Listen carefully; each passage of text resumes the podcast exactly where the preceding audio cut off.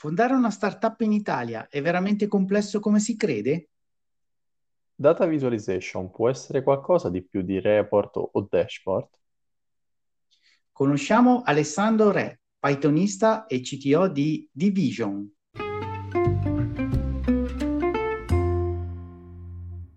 Ciao Marco, Ciao Cesare, che abbiamo oggi? Chi mi hai portato di bello? Guarda, ti ho portato un super ospite, un grandissimo Pythonista. Ma chi è? Sebastian Ramirez? No, di più, di più. È qui con noi Alessandro Re, Software and Machine Learning Engineer e CTO di Division Lab. Benvenuto Alessandro. Ciao a Benvenuto. tutti, ciao a tutti, grazie. Grazie per l'invito e per questa apertura. Come stai? In questo momento ho mal di testa, però per il resto diciamo bene.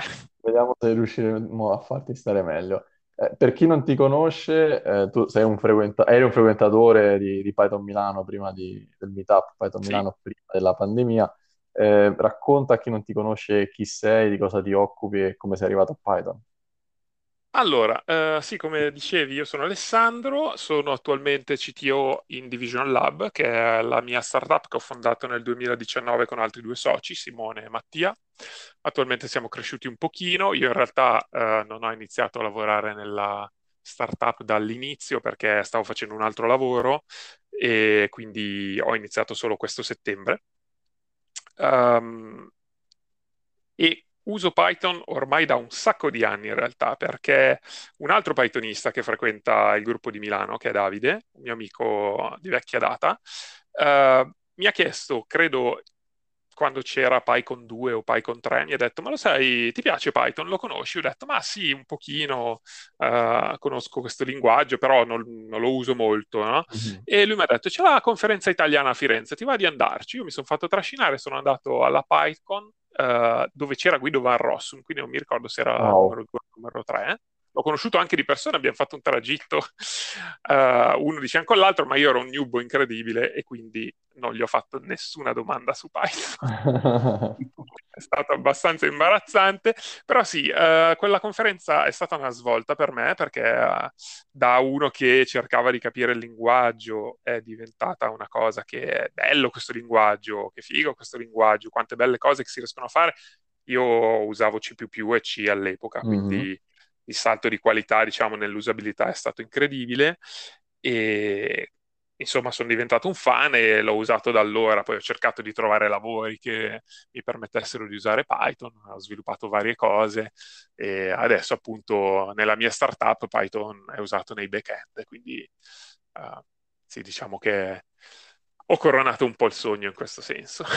Fantastico. E probabilmente sei il nostro primo ospite che è founder di una startup. eh, Vuoi raccontarci cos'è Division Lab, perché nasce, di cosa si occupa? Certo, assolutamente. Um, noi siamo i tre fondatori, io, Simone e Mattia. Eh, eravamo ex colleghi, lavoravamo in una startup a Bergamo che si occupava di analisi dati e insomma intelligenza artificiale. Mhm. Eh, ci siamo conosciuti lì, poi in realtà eh, le strade si sono un po', cioè comunque diciamo l'ambiente lavorativo eh, alla fine non era perfetto per tutti noi, quindi chi prima, chi dopo ci siamo un po' allontanati e tutti e tre avevamo abbastanza un pallino che era quello della data visualization. Uh, quindi quando tutti siamo usciti da quella startup in tempi diversi ci siamo sentiti e abbiamo detto ma sapete che c'è? Loro due in realtà sono fatti vivi con me, ma io avevo più o meno la stessa idea. Uh, sono fatti vivi e mi hanno detto ma Alessandro, noi vorremmo un... occuparci di data visualization a tempo pieno.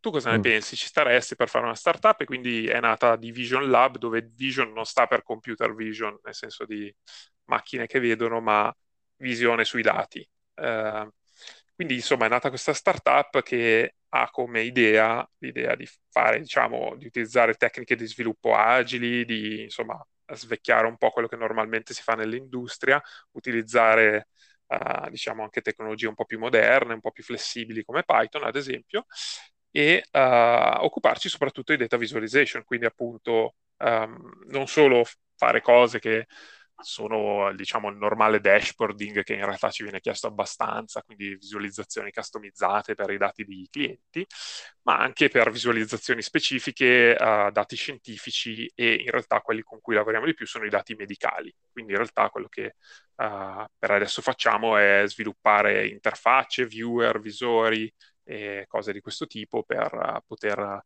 assistere i medici, i chirurghi, eccetera. E voi ehm, avete un vostro, scusami Alessandro, sì. avete un vostro prodotto che è sviluppato e distribuito oppure sviluppate eh, custom per i vostri clienti delle Ecco, soluzioni? entrambi, perché eh, per fortuna tra diciamo, le idee fondanti della società era che ci potevamo occupare, ci saremmo occupati di ricerca e sviluppo eh, per una fetta significativa del tempo, che è un giorno a settimana, il 20%, Ehm, e da questo 20% di tempo, che poi in realtà durante la pandemia purtroppo il business è sceso e quindi eh, durante la pandemia ci siamo dedicati di più, di più al, a ricerca e sviluppo, sono nati alcuni prodotti che uh, attualmente diciamo commercializziamo. E uno in particolare cioè normalmente quindi facciamo cose custom, ok? Lavoriamo a progetto, certo. contratto, però sviluppiamo anche dei prodotti, uno di questi si chiama Dicom Vision, cioè il sito che è proprio dicom.vision, che è un visualizzatore per immagini Dicom, che sono immagini in formato medicale, immaginatele come uh, delle PNG tridimensionali, ok? Una cosa di questo tipo, quindi se voi andate in... Uh, come dire, in, in, ospedale vi fate fare una TAC o una, un raggio X, la TAC uh, i dottori vi daranno un CD-ROM, una chiavetta USB oppure ci sarà sì, sì. il fascicolo web online, poi potrete scaricare una o più immagini d'ICOM e trascinandole sul nostro visore voi potrete vedere la vostra attacca in tridimensionale, tanto per dire. E, ehm, oh. Sì, questo diciamo un pochino il nostro prodotto di punta, da cui uh, nel 2020 è nata una seconda startup che è controllata da noi, uh, che si occupa dello sviluppo di questo singolo prodotto e abbiamo un angel investor adesso che è entrato a finanziarci, eh, anche lui nel mondo del medicale, quindi speriamo di crescere, eh, poi vedremo se fare una exit oppure se sviluppare il nostro prodotto e crescere come azienda. Complimenti. E dopo quella prima chiacchierata che avete fatto tra voi tre, quando era ancora un'idea, poi da lì a muovere i primi passi, partire, i primi clienti, cioè quali sono i primi passi da, da founder di una startup e quali sono gli errori da non commettere, i suggerimenti che avresti? Ecco, allora direi che mm, una grande fortuna che avevamo eh, è che avevamo già, già, dei clienti, dei contatti, quindi delle persone che erano interessate, che per una cosa o per l'altra magari eh, non trovavano, comunque vabbè, già ci conoscevano, quindi erano interessate a trovare dei partner per sviluppare nuove idee e magari noi nell'azienda dove eravamo prima non riuscivamo a fare perché non era il loro core business, no? Quindi uh, avere dei, qualcuno che è già interessato, che ti conosce, che ha del, del, delle idee in testa e quindi possono diventare potenziali clienti è sicuramente una cosa molto utile. Uh, partire anche con un'idea, quindi ad esempio questo visualizzatore era già un'idea che a Simone Mattia frullava in testa, Uh, e che quando loro hanno avuto la possibilità, anche grazie al Covid, diciamo, purtroppo, hanno realizzato. Um, quindi queste sicuramente sono delle cose utili. Partire come startup, noi siamo startup innovativa, che vuol dire che si riesce a fare molto poco, uh, diciamo, in ufficio, in camera di commercio, molta mm-hmm. poca burocrazia si riesce a fare molto agilmente. Quindi con firme digitali, speed, tutte queste cose siamo riusciti a partire abbastanza in fretta tra l'altro il capitale sociale richiesto non è neanche troppo alto, quindi in realtà ci si lancia abbastanza facilmente nell'attività di imprenditori. E poi chiaramente, vabbè, uh, bisogna sostenere un pochino i costi per, uh, per partire con le attrezzature, quindi eh, essere un po' organizzati quando arriva il primo lavoro, capire come fatturare, come gestire queste cose. Insomma, noi non eravamo esperti perché poi non c'era un contabile tra di noi, siamo tutti tecnici, loro due sono ingegneri, io sono un informatico, scientist, diciamo. E, ehm, quindi insomma bisogna arrabattarsi un po' con quelle cose lì, però poi crescendo abbiamo anche avuto fortuna, abbiamo trovato persone che avevano eh, esperienza molto estesa nella gestione, nell'amministrazione dell'azienda, quindi ci è andata bene. E sicuramente anche un altro fattore che uh, un consiglio che posso dare a chi magari vuole partire con una startup è uh, cercare un incubatore o comunque un sostegno per le startup. Noi abbiamo applicato al Point di Bergamo, che è il polo per lo sviluppo e innovazione e sviluppo tecnologico uh, di Bergamo, che in realtà si trova ad Almine. Lì abbiamo gli uffici, abbiamo, abbiamo, vinto un bando, diciamo, e abbiamo gli uffici per due, tre anni, o qualcosa ancora di questo tipo. E questo è sicuramente una cosa che aiuta molto, quindi uh, poter poter usufruire, diciamo, di servizi messi uh, a disposizione delle start-up che devono crescere, devono farsi determinate competenze, è una cosa molto utile. Quindi uh-huh. questo è un gran consiglio che mi sento di dare, sì, è stato sicuramente un buon appoggio, una cosa molto utile. E poi ovviamente tanto Python, quello è fondamentale. Siamo partiti già sapendo che avremmo utilizzato Python nel back-end e lo stack tecnologico che volevamo usare certamente l'abbiamo migliorato, rinnovato però sì, ecco, anche la tecnologia che abbiamo usato noi, secondo me, ha dato un grande apporto a questa cosa. Abbiamo avuto libertà di scelta quando abbiamo avuto i nostri contratti con i clienti, non su tutto ovviamente, però anche avere un'organizzazione di quel tipo sicuramente aiuta. Beh, tutto interessantissimo. Volevo farti questa domanda. Hai parlato che mh, mm, nelle vostre startup volevate svecchiare e usare più metodologie agili rispetto all'industria. Ci potresti raccontare la tua giornata lavorativa, mh, mm, il tuo team, come si muove durante la giornata?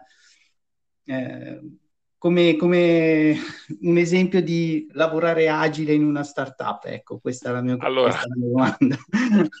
Ah, assolutamente. La posso dare subito immediatamente una conferma. Io, cioè, sai, uh, quello con cui volevamo partire era, vabbè, dai, usiamo Scrum, punto e basta, no? Quindi uh, cerchiamo di trovare il modo per uh, lavorare in Scrum, in Agile, sempre e comunque, insomma, il più possibile. La prima, la prima cosa che abbiamo provato a fare come startup, o almeno una delle prime che ho provato a fare io, era riusciamo a fare un contratto che sia Scrum. E in realtà è stra difficile vendere Scrum al mercato, cioè o trovi qualcuno che si fida veramente di te e vuole avere uno sviluppo lungo nel tempo, oppure uh, l'agile rimane abbastanza un'utopia, perché poi arrivano e ti dicono, eh sì, capisco, tutto bello, tutto bello, però mi devi dare un tempo e dei costi quindi devi quantizzare tutto e quindi l'idea dell'agile, di quando, del fatto che ci sia un'evoluzione no, del prodotto assieme al cliente, questa cosa uh, non trova molto, cioè difficile da realizzare, però per fortuna ci siamo riusciti. Quindi per fortuna la maggior parte dei progetti che facciamo sono in agile, noi comunque cerchiamo di tenerci organizzati con Kanban e strumenti di questo tipo. Uh, I miei due soci sono fan di Gira, io non così tanto, però Uh, cerchiamo di seguire e utilizzare quello come piattaforma e quindi tendenzialmente sì, iniziamo ogni giorno con uno stand up, quindi ci diciamo che cosa faremo durante la giornata, che in realtà è uno stand up globale perché siamo un team che è diviso su vari progetti, quindi uh, il mattino noi diciamo, inclusi commerciali, inclusi, inclusi altre persone, dicono Bello. Ok, uh, oggi mi occuperò di questo, sentirò queste e queste persone, farò questo e quest'altro. Se ho bisogno di qualcosa lo dico in fase di stand-up. E poi con i vari clienti abbiamo degli sprint e facciamo i riti classici di apertura e chiusura sprint. Quindi tendenzialmente cerchiamo di seguire il cliente, pianificare quello che faremo nelle prossime due settimane e a fine delle prossime due settimane vediamo col cliente quello che abbiamo fatto e cerchiamo di avere un feedback riguardo al lavoro che abbiamo fatto lo sprint precedente. Quindi tendenzialmente gira così e funziona abbastanza bene, devo dire, quindi mm, è stata una bella scelta. Eh, complimenti, anche perché, ma, ma, nei progetti in cui eh, in qualche modo, mh, mm, non dico che non vogliono usare un qualcosa di iterativo, cioè, ma vogliono una deadline e dei costi finiti, quindi diciamo non, c'è la possibilità almeno di mettere e togliere feature e, e, e, c'è anche la possibilità di ricevere comunque del feedback iterativamente? Sì, o... tendenzialmente ah. c'è sempre, poi per carità eh, non è che, cioè noi anche se poi cioè, ci muoviamo all'interno di un contratto che è classico, quindi orizzonte temporale di n mesi, eh, con questo preventivo, con queste feature, poi noi cerchiamo comunque di organizzarci in agile e comunque insomma abbiamo relazioni piuttosto durature, quindi con, con, i nostri clienti comunque eh, i rapporti sono buoni, quindi si riesce più o meno sempre a organizzare il lavoro effettivamente in agile, anche se non i contratti, il lavoro sì. I contratti sono un pochino più difficili anche perché poi quando entrano gli avvocati dicono eh ma magari un, inquadrare il lavoro in questo senso è una cosa che si tende a fare più negli Stati Uniti, non in Italia, non in Europa, quindi il contratto eh, sì, un, tiene conto dell'agile ma in modo un po' mozzato solitamente. Però invece no, il lavoro si riesce comunque ad applicare iterativamente. E qualche volta chiaramente ci sono i clienti che ti dicono sì sì ti darò il feedback, ti darò il feedback e poi lo senti una settimana sì una no, e una no e il feedback non ce l'hanno secondo i loro tempi, quindi è sempre anche un po' difficile forzare questa cosa. Il contratto aiuta in quel senso, per fortuna per adesso non abbiamo mai avuto bisogno di ricorrere ai contratti e dire ehi, voi ci avevate detto che ci, avevate dato, che ci avreste dato il feedback ogni due settimane e invece no. Uh, quindi per adesso tutto liscio, sì, anche se appunto i contratti non partono agili, si riesce sempre a, a lavorare in agile. Bene. Ti faccio una domanda un po' più entrando nel tecnico. Qual è, diciamo, lo stack architetturale di un progetto di data visualization, un prodotto di data visualization moderno? Quindi ci hai parlato del back-end in Python, ma quali sono gli altri mattoncini poi per costruire il prodotto? Allora, in realtà dipende abbastanza da che tipo di visualizzazione si fa, perché come potrete immaginare, dire faccio una dashboard e faccio visualizzazione immagini medicali sono due cose piuttosto diverse magari, no? Quindi sì, uh, noi attualmente usiamo Django, uh, come forse avevo accennato prima, per la parte back-end, uh, a volte usiamo Fast API per, sempre per back-end, sempre in Python, per cose un po' più piccole magari. e invece per il front-end usiamo quasi sempre Vanilla JavaScript. Um, io adesso, questo, questo, perché i miei due soci sono fan di Vanilla JavaScript, io non sono un fan di Vanilla JavaScript e quindi diciamo che nei prossimi tempi cercherò di migrare un pochino la situazione, adottare tecnologie un po' diverse tipo TypeScript, questo è il mio piano malvagio, che introdurre un po' i controlli su tipi. Um, perché come, come, vi avevo annunciato prima, però forse non quando stavamo registrando, um, ultimamente ho lavorato, lavoro in Rust e quindi i tipi mi hanno abbastanza uh, stregato, nel senso di... Okay. E, ehm, quindi no, usiamo abbastanza JavaScript, poi ci, ci, sono una pletora di librerie diverse, diciamo, che si possono utilizzare, tecnologie diverse. Quindi per le immagini che magari sono più tridimensionali si adottano librerie tipo 3JS per il front-end oppure VTK. Uh, per invece i dati bidimensionali usiamo ad esempio tanto Plotly, che si può utilizzare anche da Python, infatti Plotly lo usiamo infatti su due fronti quando facciamo data exploration in Python, che faccio io tendenzialmente, o anche un altro collega che è Daniele Ciriello, uh, magari nei Jupyter Notebook, e invece poi in front-end si può andare a implementare il grafico interattivo se l'utente deve uh, guardare un plot, e anche quello si può usare Plotly. Quindi sì, diciamo che è abbastanza vario e queste sono le due tecnologie principali che utilizziamo.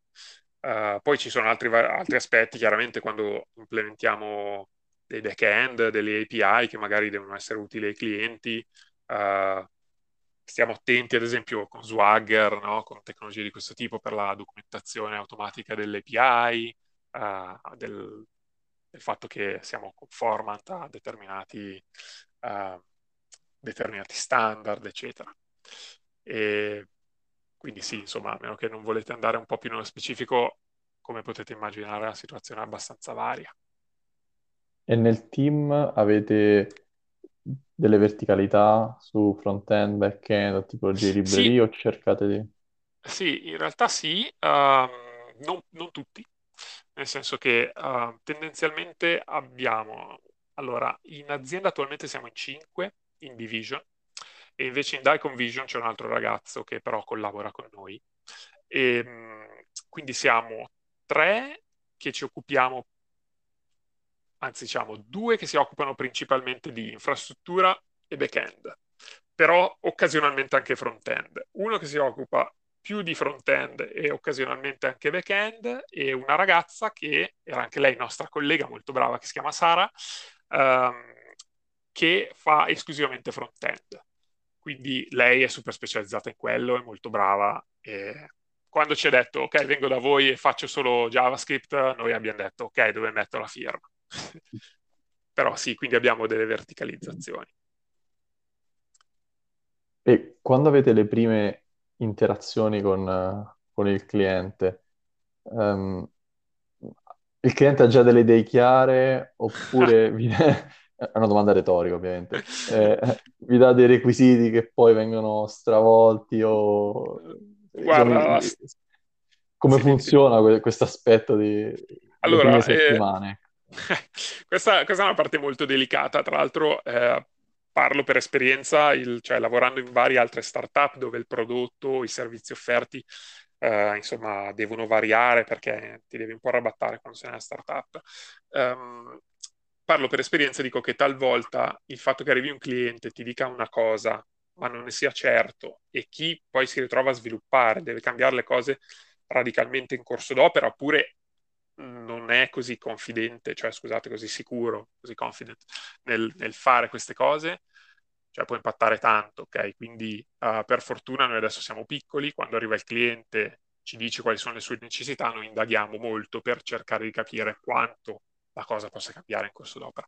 E per fortuna questa cosa non ci è mai successa, nel senso che uh, quasi tutto quello che abbiamo fatto, sì, poi magari cambiano un pochino le priorità, va bene, cioè magari arriva il cliente grosso che ti dice ok, adesso dobbiamo realizz- realizzare la visualizzazione per questo, poi però si ferma e dice no, aspetta, diamo la priorità al modello di intelligenza artificiale in questo caso, no? Quindi cambiano un pochino le priorità, ma non radicalmente quello che è il deliverable, ok? Uh, clienti che sanno quello che vogliono e clienti che uh, non ne hanno idea, invece, insomma, eh, quelli capitano un po' così 50-50 ti potrei dire. Uh, di recente, anzi proprio oggi, uh, abbiamo fatto una call con questa startup che sta sviluppando un portale di e-commerce, diciamo, con software as a service, e um, vuole occuparsi della parte visualizzazione. Quindi ci ha contattati, ci ha detto, ok, questi sono i nostri dati, fateci voi una visualizzazione. Quindi lì carta bianca, fantastico, no? Quindi abbiamo fatto un primo meeting, un secondo meeting per capire quali sono le necessità, per capire se determinate cose possono interessare o no, quali possono essere strategie per migliorare nel tempo, eccetera. E invece alcuni arrivano, magari clienti, partner che abbiamo piuttosto grossi, loro arrivano e sanno esattamente cosa vogliono realizzare, uh, magari hanno anche tanta esperienza perché vedono i competitor, hanno sentito altre startup, altre, o altre aziende che si occupano di visualizzazione e loro arrivano e sono molto precisi anche nei requisiti e dire ok, una visualizzazione di questo tipo noi non possiamo accettare se vada più lento di, quindi ci mettono anche requisiti non funzionali, requisiti funzionali, insomma. Difficile dirti con, cioè, non ho una percentuale di quali hanno veramente un'idea di quello che vogliono fare e quali no, però capitano un po' tutti. Quindi, eh, boh.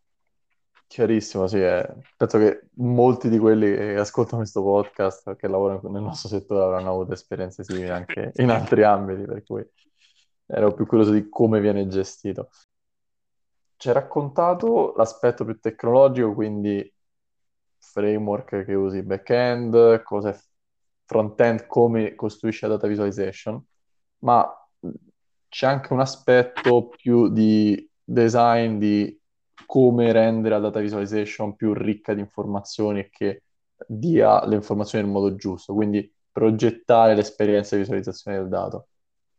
Allora, Questo è qualcosa che eh, si impara facendolo? Avete delle risorse che avete studiato per capire come si fa una visualizzazione efficace proprio dal punto di vista di scelta di quali chart, quali tipi di grafici o quali... Cioè, proprio dal punto di vista più di progettazione della visualizzazione. Che consigli, che esperienze hai fatto e che consigli hai?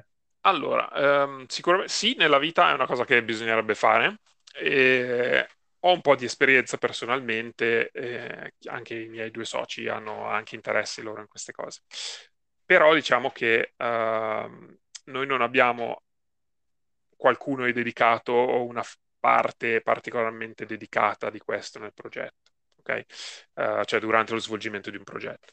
Mm, nel senso che io uh, ho avuto in passato, quando facevo il dottorato in particolare, um, ho avuto in passato la possibilità di studiarmi uh, diciamo human computer interaction perché vabbè ero professore in un'università a Lisbona dove facevo il dottorato e avevo un corso di human computer interaction e in quell'occasione ho avuto modo di studiare molto diciamo come la percezione influisce cioè molto ovviamente non, non come un esperto uh, che lo fa da vent'anni in ambito accademico, eh, intendo uh, come persona che lo pratica, um, studiare come la percezione delle cose influisce, uh, co- come avviene la percezione delle cose, quindi come avviene la percezione dei fenomeni da parte degli utenti.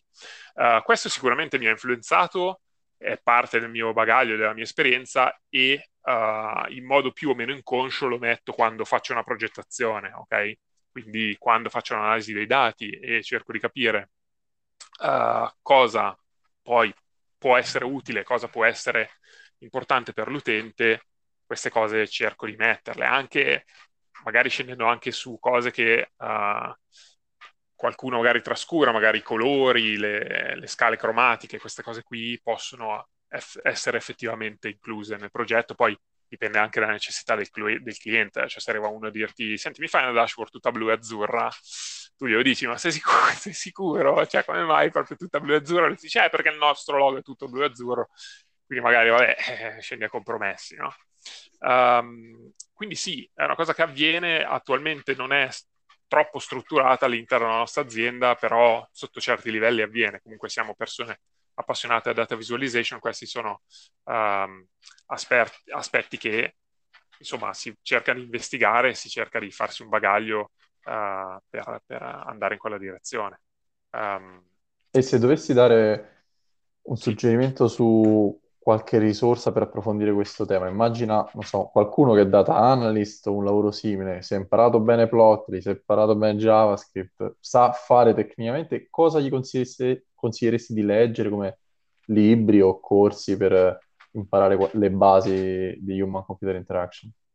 Ah, guarda, um, riguardo ai libri, non so farti un titolo adesso.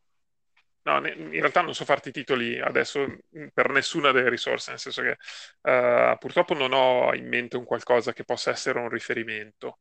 Um, nel mio caso, vabbè, ormai è successo un po' di anni fa, quando facevo il dottorato e studiavo queste cose, ho studiato su libri vari eh, e quindi magari un po' da uno, un po' dall'altro, quindi potrei recuperarteli, ma adesso non, non te lo so dire.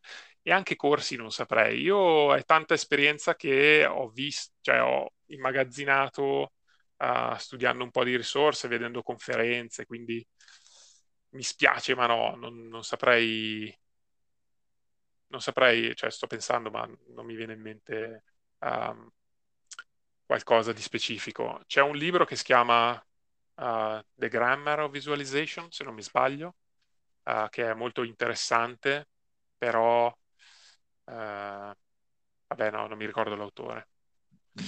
Quello potrebbe essere qualcosa di interessante, però è, è più in generale forse sulla visualizzazione dei dati e non so se ci sono degli aspetti specifici che magari un data analyst vuole coprire, poi dipende anche un attimo da quali sono le sue necessità. Cioè, sì, no, no, mi spiace, non, non, non, so dare una gran risposta a questa no, domanda. Ma, eh, cioè, comunque hai, hai, dato una risposta di conferenze, risorse accademiche, cercando sicuramente chi è interessato può, può trovare.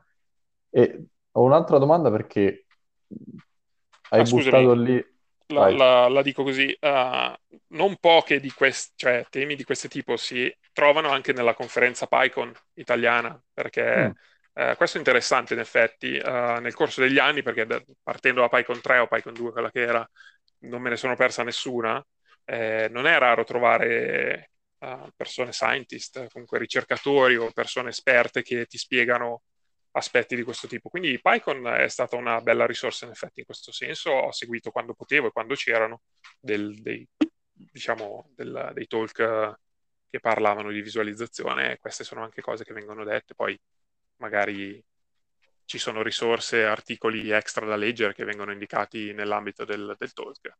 Quindi però sì, diciamo, seguite PyCon, eh, potrebbe esserci per chi non lo sapesse, Per chi non lo sapesse, 2-5 giugno 2022, PyCon Italia, segnate sul calendario, ecco.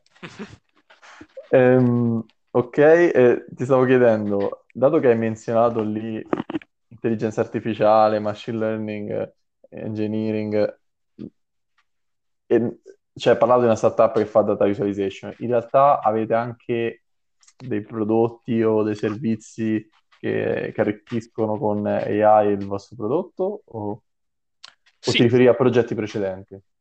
Uh, no, guarda, entrambi in realtà. Uh, prima di, di, Division lavoravo in una startup che si chiama Standard Cognition, è una startup americana.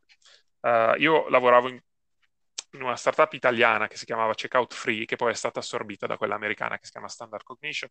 l'americana è un unicorno, è un'aziendona bellissima con gente bravissima di livello altissimo che lavora in qualunque cosa e lì usavano Python per fare modelli um, di machine learning e intelligenza artificiale.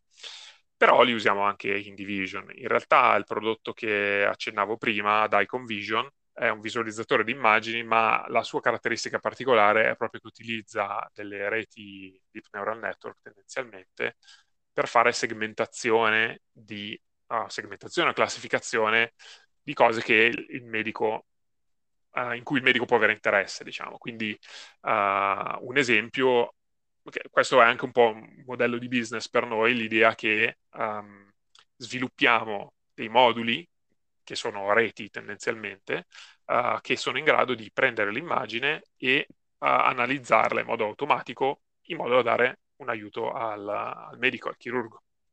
Quindi tendenzialmente, uh, ad esempio, tu puoi prendere una lastra, poi c'è un modello di intelligenza artificiale, schiacci un pulsante, gli dici voglio cercare le lesioni ossee e lui ti evidenzia nell'immagine quali sono le lesioni ossee. Le lesioni ossee. ossee.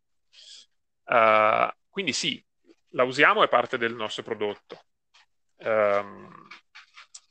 per chi non conosce bene le reti neurali, puoi raccontare proprio in parole semplici come si sviluppa un modello di questo tipo, quali sono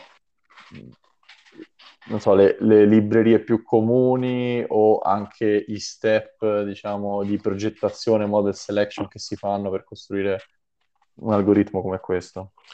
Allora, uh, sì, Um, allora, chiaramente quando si fa, si lavora sui dati, ci sono una serie di librerie a contorno che sono sempre di interesse, NumPy in primis, uh, quando si lavora con le immagini è abbastanza OpenCV, uh, scikit-learn possono essere utili per modellini un po' più semplici. Quando invece si fanno reti neurali che sono uh, più grosse, modelli che sono più complessi, la scelta solitamente ricade tra due big player che sono TensorFlow e PyTorch. Noi utilizziamo PyTorch più o meno per preferenza di chi ci deve sviluppare, che sono uh, chi, chi, ci, chi, li deve usare per lo sviluppo, che sono Daniele, appunto il ragazzo di cui, uh, che menzionavo prima, e, e me, tendenzialmente, che quando abbiamo aperto la startup abbiamo detto, ok, scegliamo uno stack tecnologico, ho detto, sì, PyTorch, perché no, funziona bene. Eh.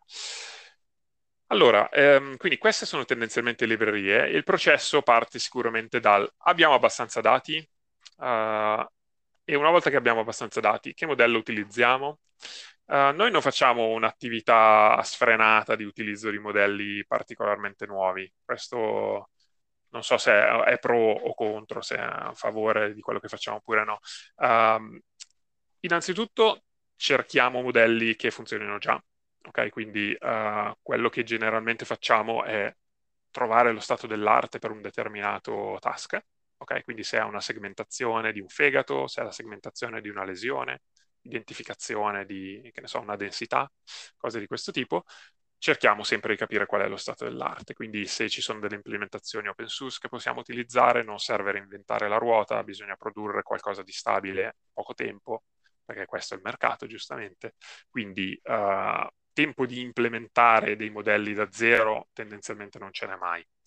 Uh, purtroppo perché tantissimi data scientists che studiano intelligenza artificiale, machine learning, reti neurali, giocano con i primi modelli, si divertono, anch'io in primis, è bellissimo mettersi lì, sperimentare, fare evolvere i modelli, ma quell'attività di ricerca pura e purtroppo eh, non abbiamo un miliardo di euro da spendere per quello.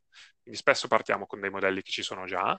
Um, la ricerca de- di dataset pubblici che si possano utilizzare sono sicuramente anche eh, sicuramente molto importante.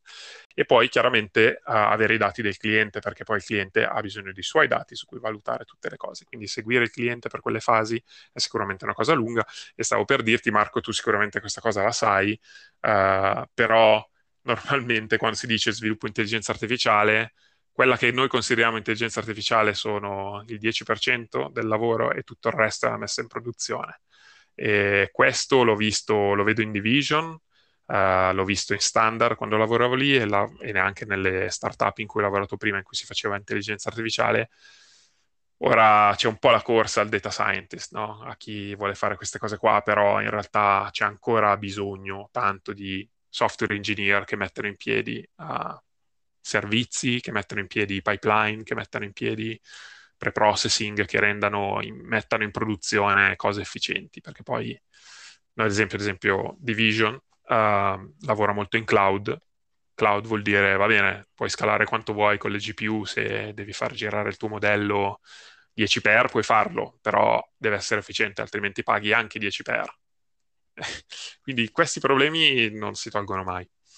E beh, poi per quanto riguarda lo sviluppo del, dalla parte di intelligenza artificiale, diciamo, il percorso è abbastanza classico, procurati i dati, procurati il modello, assicurati che pre e post processing siano fatti bene e itera.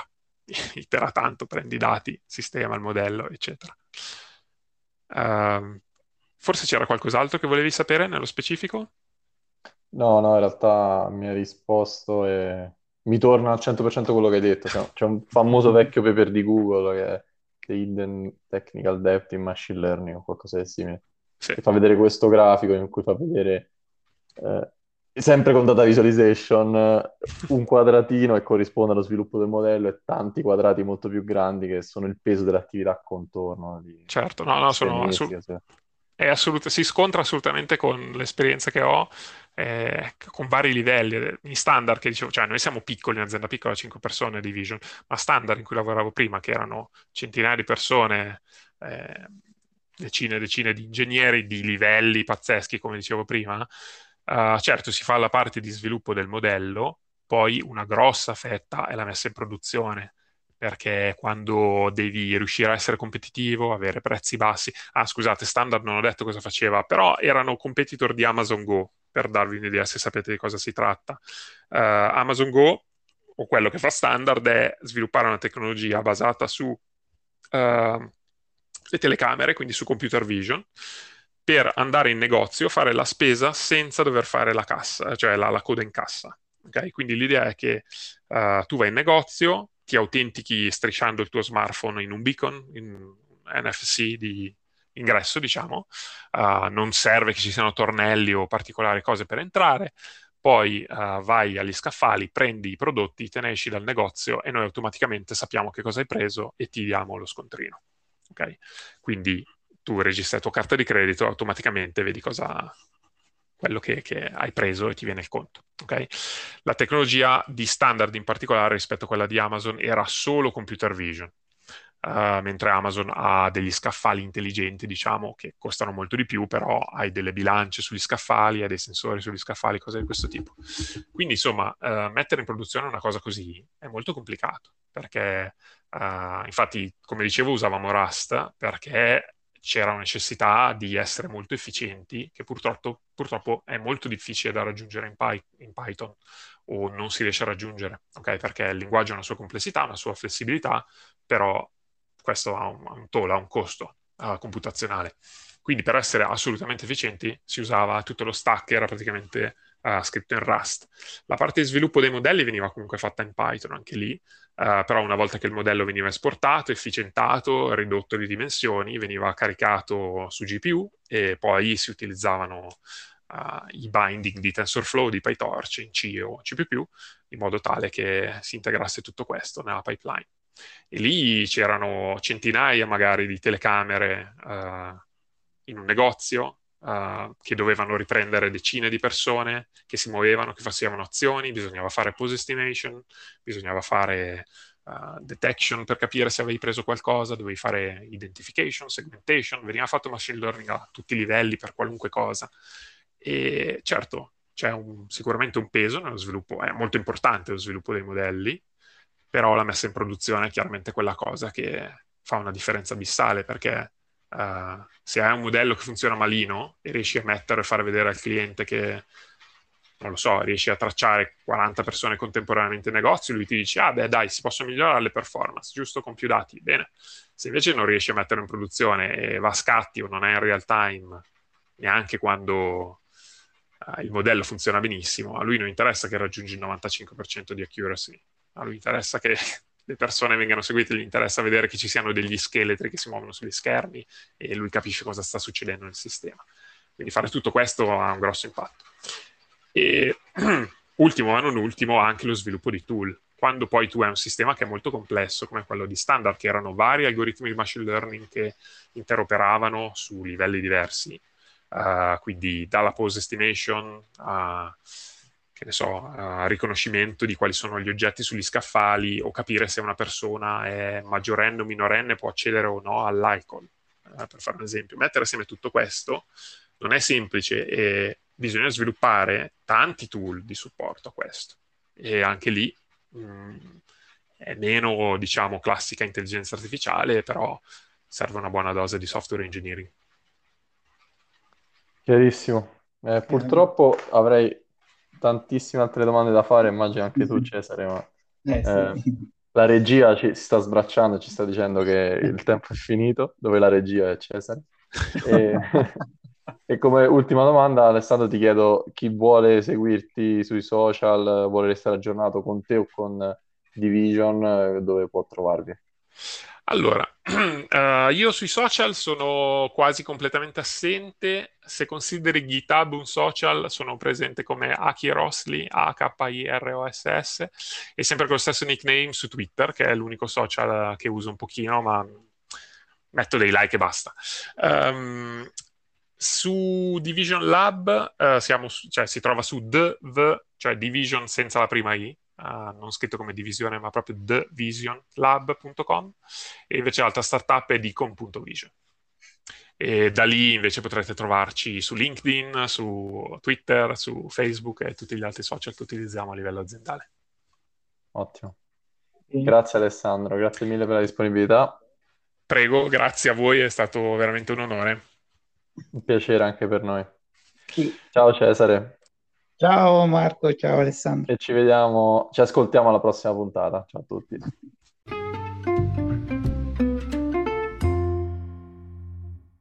Avete ascoltato una puntata di Intervista Pythonista, il podcast di Python Milano per conoscere i pythonisti italiani. Per restare aggiornati potete trovare Python Milano su LinkedIn e Twitter. Potete trovare tutte le puntate sulle principali piattaforme, tra cui Spotify e Google Podcast.